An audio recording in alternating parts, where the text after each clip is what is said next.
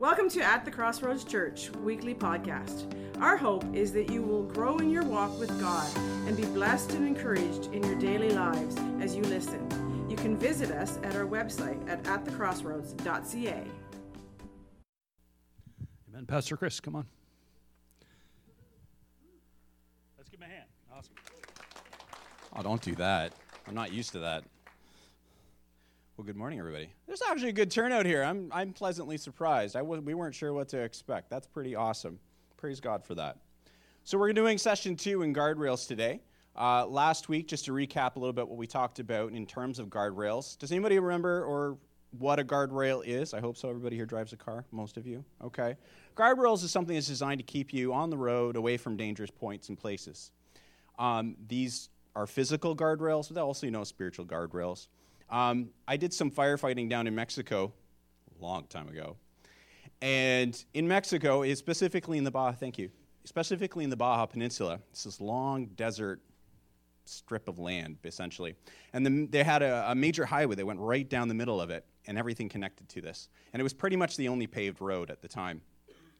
And because it was desert, anytime they would have rain, they would um, it would had it had a tendency to like wash the roads away. So their solution to that was to build this major highway, 12 to 15 feet up in the air. They would bring in this berm and they just built it up really really high, and not a there was no guardrails whatsoever on this thing. Okay, and so the road literally came the paved portion literally came right to the edge. There was no shoulder. Okay, like there, there wasn't money for shoulder. I don't know. I'm just guessing there wasn't money for shoulders, right? Much less guardrails. And so they had this thing, and, and I w- we would get calls all the time. Like half the calls we got weren't fires, they were accidents. People would be driving down this thing at night, they'd be drinking a little too much, and they'd fly right off this thing. Woo, right?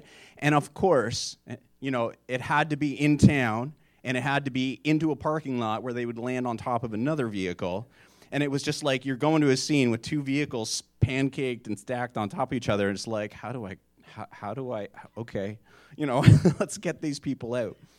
And so guardrails are super super important in both the practical and in the spiritual sense for our lives in just everyday living and breathing and conducting ourselves.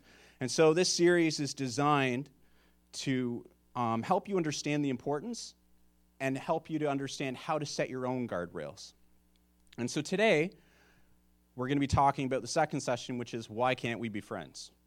I think this would be, yeah, everybody's got the song running through their head now. This, I think, would be actually a really good session to have for the youth. And uh, I was going through it, and I'm like, man, I'm going to feel like I'm preaching the youth this morning because, it's like, we're talking about friendships, and that's really important. Yeah, exactly. So let's look up, let's bring up on the screen, please, 1 Corinthians 15 33. We're dealing with the NLT this morning. It says, Don't be fooled by those who say such things, for bad company corrupts good character.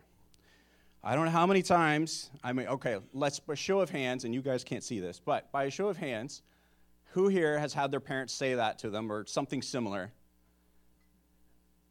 They're slowly going up. Okay. This, okay, that's, that's a good. I heard that all the time growing up. You know, like, and the other one I heard up growing up too was, uh, was uh, respect your mama. I heard that one a lot too. So, when we talk about friends, I want you to kind of like get this in your head. When I say the word friend, I also mean associate, acquaintances, people that you may spend time with. Okay? And more than just a passing hello, I know your name and face, but like people that you would actually set aside, set aside time to spend with. So, when I say friend, that's who I'm talking about. Now, think back to your childhood. For some of you, that wasn't too long ago. And what was funny about that? No. And I want you to remember how, how protective were your parents about who you spent time with? Okay, I'm, I'm doing it right now. I'm thinking back. My mom my dad, they were super protective of who I spent time with. They were very picky. I mean, mom, dad can I have a sleepover. Who is it? Who's going to be in the house? Is it, are both parents going to be there? You know, there was there was all these questions, and it's because, and at the time I was like, oh my gosh, would you just let me live my life? But what my parents were actually trying to do, or they were trying to protect me, and so parents will do anything to protect their kids, right? They'll change schools, they'll move, uh, strict, strict guidelines on who you can talk, who you can uh, hang around with. Um, my family, we had family passwords. We had a password. So my parents said, you know, if somebody comes and, and you don't know them, like my parents were on point with that stuff. And you know, sometimes when you're a kid, you're like, "Well, I'm not gonna, I'm not gonna do that with my kids. Like, my, I'm gonna let my kids make, you know, some more independent decisions." And now we're living in the time we're living in, and we're like, "Uh-uh, nope, it's worse." Now we actually monitor them electronically. We, you know, we check out their phones, we check their their post history, who are they talking to, the websites they've been going on, and that's necessary and important. And who here, as a parent, would say it's really important to monitor what my kids are watching? Okay, I don't think anybody would disagree with that. And the reason we do this is because friendships have a way of impacting your life.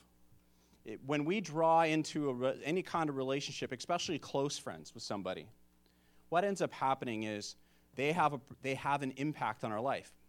We pick up mannerisms, expressions, um, worldviews, even.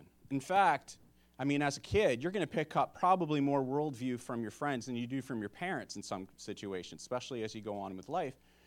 And that's just the way it is, so parents are on point with that for a reason. And it's for that reason that just because we're no longer kids, it doesn't give us permission or an excuse to not transfer that kind of concern and apply it to our own lives now as adults and who we spend time with. And has anybody here? I'll just tell you, I'm not going to ask that question. I want you to put hands up. So, when I was a young person, because I'm not anymore, when I was a young person, um, I started smoking because my friends did. And I don't think many of us started into some bad habit or even a good habit just on our own. A lot of the times there's an outside influence, usually a friend, who was, you know, hey, let's go do this. Anybody there with me? Okay, so like when I was a teenager, I used to say I was a social smoker, which meant I only smoked when my friends were around. And then one day I didn't, and I realized I'm a smoker. yeah, I gave that up pretty quick after that. Um, a lot of addictive behaviors begin with crowds or with people. Um, friends can influence us either positively or negatively. And when I was 16, 16, um, going to church, uh, it was weird. I was coming back from youth group one night, and I got jumped. Me and um, my little brother and one of my friends walking home at night from youth group, and these four carloads of, of teenagers or people, kids, drove up past us, pulled over on the side of the road. About 20 people got out of the cars, and they just laid a beating to us. Um, didn't know who they were. They were, you know, I found out later from the cops, they were like, oh, yeah, these guys were like 18 to 21, 22 year olds. I'm just 16. My buddy, he's 14, and my little brother, three years younger than me. So he's 13 as well. And uh, my parents had always taught me, you know, like you can get out of any situation if you talk about it. Just, the only reason people really get into conflict just because they don't understand. So I was like, they're walking up, I mean, there's no mistaking their intention. They're all they just get out of their cars without a word and just walk up, right? And they all surround us, and then they just start. And I'm like, as they're doing it, I'm like, everything inside me is screaming, "Oh crap, this is not good." Like this is not good. So I'm like, "Hey guys, hi, uh, what's going on? Nice night for a drive, you know? Like, so where are we going? you know, like." And they just they just you know laid a beating, and so I came out of that really kind of like disillusioned with the idea that talking get, could get you out of any bad situation. So shortly after that, you know, the enemy was working, had a plan. And uh, so shortly after that, there was this guy in my church I hadn't really talked to before, and I won't use his name, but um, you know, I got to started getting to know this guy, and he says, you know, I heard what happened, and he says, just like you should know that uh, if you ever need any help, I'll be there for you. And I'm like, oh, wow, that's, that's cool. Okay, thank you. You know, like that. And I was scared because these guys, after um, we talked to the cops, they used to park in front of my house. You know, carload at a time would park in front of my house, just letting me know they knew where I lived. Now, I don't know how they knew where I lived. Like, I don't even know who these guys were. But I was, I was living in a state of fear. I was like, oh man, like, you know, and I so I got to know this guy, and, and he's he's like, you know, you just you just sure hanging around with me, you know, like I'll back you up. I got your back. This is uh, this guy. You know, he seemed like a good guy. I met him in church, but as time went on, I start, he started showing me more and more of what he would do in his own time. And what I didn't know was that where he had moved, like he had moved to the area recently, is he came from BC, and he came from kind of a background where they dealt in drugs. And so, long story short, I started getting involved with drugs with this guy, and we started selling it. We started driving to parties and selling it out of a trunk. It wasn't a good scene. And my point about that is that I went from being like a pretty half decent kid going to youth group, and because I, I chose one friend that out of a, out, like that I thought was tough and was going to help me out in a need in my life, and he's going to somehow somehow help me out. Because of that association, I started changing my mind about a lot of things. Areas in my life that where I would not have gone, I went. And he introduced me to a lot of other people that were kind of in the same mindset. And so gradually my circle of influence grew and grew and grew. And next thing I knew, I was running with a larger group of individuals. And nobody knew because I was very good at keeping it secret. And if we look up Proverbs 13:20, walk with the wise and become wise, associate with fools and get in trouble.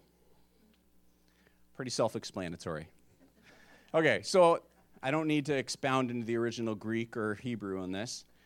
Um, essentially, I was in this place where I was associating with fools. And there came a point, and I'm not going to go into that time wise, but it came to a point where I suddenly realized if I didn't get out of this, I was going to end up in a lot of trouble. And so, people that we associate with, if they're fools, or if they're people that essentially are not containing or living according to the word and truth of, the God, of God's word, we run the risk of not only having our, comp- our, our own morals compromised, but we also run the risk of when they getting into trouble and they're in bad situations, their life is almost like a grenade that explodes and impacts us as well, and not usually for a positive way. And as time went on, I, I, I realized that I needed to make a life change. And every Bible verse I'd ever read started to come back to me, and I was like, man, man, I got to do something about this. So one day I just got radically born again because I hadn't up to that point. And I made a decision to cut my life off with these people, and I just I couldn't even tell it to their face because I didn't have enough spine to do that, even though I was a tough guy. I didn't have enough spine or character within myself to even say to their faces, I'm sorry, I can't hang around with you anymore. So I had to do it over the phone. And uh, I just pleaded with them. I'm like, please don't call me. Please, you know, they're just like threatening me. And I'm just like, no, no, no, no, no. Don't threaten me. Just, just, just, I'm click, hang up the phone. And I spent about two years by myself just in the Word of God and praying and just trying to get my life back on track. And so the warning here is that if you run with fools, you're going to get into trouble. But there's a flip side to this in the beginning. It says, Walk with the wise and become wise. So we, as a people, as, as individuals, have an opportunity to decide who our friends are going to be. Who are we going to spend our time with? And if you have a desire to be wise, if you have a desire to be this or that, then purposely design yourself and set yourself up to associate with those kind of people.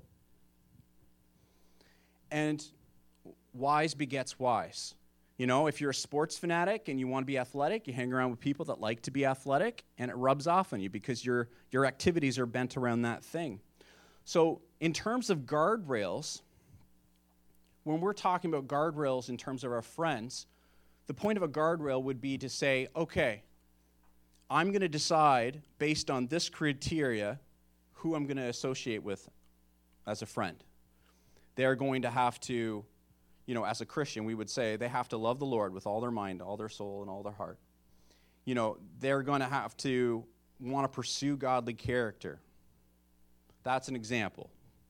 So we would set up these as a guardrail when we determine who we're going to associate with or spend time with. Now, I'm not referring to um, the kind of association where we're not ministering to people because that's important. God has called us to be light and salt to the world. What I'm referring to is actually the people that we open our heart to and say, here's who I really am. Here's my struggles. I'm going to share them with you. I want you to, to share with me. We're going to get through this together. That's the kind of association we're talking about. And your conscience should light up whenever you're around people that you call friends or, or, or associates and you suddenly dawns on you that your core group isn't moving in the direction that you want to move in. So if you suddenly are questioning, like, why, are, why am I involved in this? Why am I doing this with these people? This is questionable. Then you, that's a guardrail. That's your conscious lighting up saying, hold on. That's the Spirit of God saying, hold on. Where are we at? What are we doing? Is it edifying? Is it good? Is it moving away or towards the Lord? If you suddenly catch yourself hanging with your friends, you're hanging around, and you suddenly catch yourself um, pretending to be somebody else. And don't, don't, don't, everybody here knows what I'm talking about, okay? You're hanging around with your friends, and then rather being who you are as salt and light for the Lord, you find yourself compromising how you act and what you speak and, and how, you, how you conduct yourself so that you'll be more pleasing to that group. That if that's the case, then you're being influenced. You're not the influencer, and you probably shouldn't be there. If you feel pressure to compromise where you've not compromised before, then you're running with fools. Sounds a little harsh, but it can be true. And you, you need to start you need to start being aware what am I allowing myself to do? Where am I allowing myself to go? Proverbs 22, verse 24 to 25. Please don't befriend angry people or associate with hot tempered people why? Oh, we've already talked about it. If you can hang around with a wise person and become wise, if you hang around with an angry person, you're going to end up becoming an angry person. Now, if that's the goal for your life, then more power to you. But I don't think anybody in this room would sit back and say, you know what? Yeah, I really want to be more angry. I just, I want, I'm not angry enough. You know, I need to learn to put my foot down and just look at people and say, I don't like you. And here's why. I'm just, you know, I'm going to stay, I don't stay up at night enough and think about how angry this person makes me. I need to change that. Nobody does that. And so the point here is driven home. So let's not confuse guardrails, guardrails, by the way, with a lack of concern or love for others. It's, it, it can be, this can be tricky, especially for young, per, young people who are just super emotional about everything. Sorry. There's some of my youth are in the room. But it, it can be super easy to kind of draw that line and say, like, okay, where am I, when am I being religious? And, and where am I actually acting in love towards others? And so at the fire hall, I'll use that as an example, I'm surrounded by people that don't serve the Lord. I mean, there's no debating that.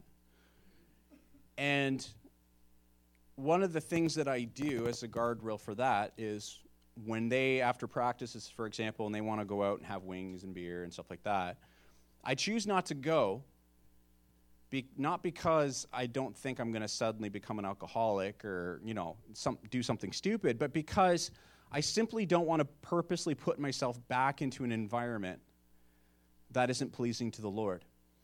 And, but I don't stop going to fire practice. There's a difference there. If I had stopped going to fire practice, then I would have lost and missed out on opportunities that God has provided to do ministry and to speak into people's lives in the fire department. Because over the years, individuals have come to me privately off to the side when nobody was looking, and they've, you know, pouring their hearts out and just struggling the things they see and how do I deal with this and how do you deal with it? Aren't you a Christian? How do you deal with it? And I get a chance to talk to them about it and they're all embarrassed, and then all of a sudden the conversation stops if somebody else comes around. But if I hadn't been there physically, I wouldn't have been able to minister that. So make yourself available to people to do ministry, to show the love of Christ. But in terms of how you spend your time with them and how you open your heart to them, be very, very careful. So now, while I was talking, did anybody in the room suddenly have somebody come to mind? That you can think of. And it doesn't have to be a friend who's involved in crime, it can be a friend that Yeah, it can be a friend who's just is angry. You could be a friend that just, you know, goads you into doing things that you shouldn't be doing. When I was a kid, um, my, my, my friends, you know, not serving the Lord, they invited me over for movie night. I'm like, what are we watching? And they said, oh, it's a great movie. It's old, black and white. It's called Night of the Living Dead. And I'm like, really? That sounds like fun. They're like, oh, it's great. You should come over, you know. And I'm like, okay. Mom, Dad, can I go watch this movie at my friend's house? What's it called, Chris? It's called Night of the Living Dead. No, I don't think that's a good idea. What? Oh, come on, really? No, you don't understand. They're all going to be there. You know, had that argument. They're like, no, no, no, you're not going. So I snuck out of the house. All right. I mean, it's an obvious solution. So I snuck out of the house and I went to their house anyways. And we were in the basement watching this movie. I didn't know what movie was going to be about. I was so totally innocent. I think I was like nine or ten, and they were just down two doors down. So I snuck in. I'm watching this movie. I didn't get halfway through that movie, and I ran out of there. I found an excuse to save face. I was like, "Oh, guys, I'm tired. You know, like it's cool, but I gotta go home." You know, and they're like, "Oh, come on, finish the movie." I'm like, "No, I gotta go." And what did me in was this horrific scene I won't describe. It was essentially it's a zombie movie, this old black and white zombie movie. I went home that night and had nightmares all night long. I dreamt about that movie for three years. It was awful, just an awful movie. And I look back at that now and I'm like, how often does God speak through other people in our life saying, hey, I don't think that's a good idea. Maybe you shouldn't be doing that. Let's talk about this. And we're just like, no, I'm going to do what I want to do anyways because my friends are, are on board with it and I don't want to be left out. So if you have somebody pop up in your head that you're thinking, you know, I don't know if I should be spending time with this person you maybe you shouldn't. Maybe you should talk to somebody you trust about, you know, and, and say, like, should I be should I be hanging around with this person? Set up some guardrails in your life. Because generally speaking, if you're not being if you don't find yourself succeeding in an area of your life, you probably aren't surrounding yourself with the right people in that area. And you need that that rub off or that role model.